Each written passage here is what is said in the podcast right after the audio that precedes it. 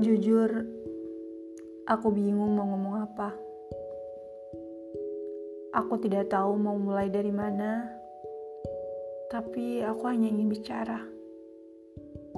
Ya, walaupun aku tidak tahu apa yang harus aku bicarakan, apa yang harus aku ucapkan, apa yang harus aku keluarkan untuk bisa menenangkan perasaanku. Aku merasa di fase ini aku kosong. Aku seperti tabung yang kehilangan udaranya. Tapi aku masih tegak.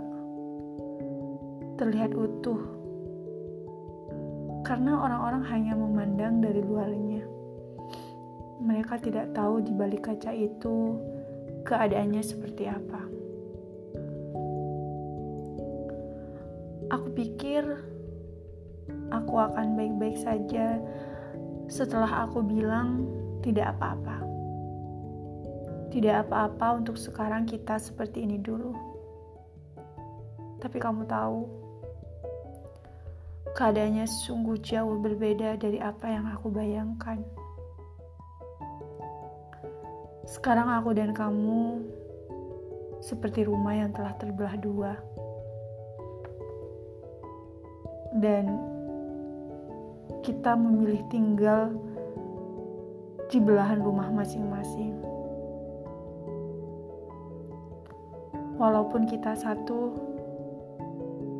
tapi kita telah berada di ruang yang berbeda. Bodohnya aku tidak tahu sampai kapan keadaan ini akan seperti ini.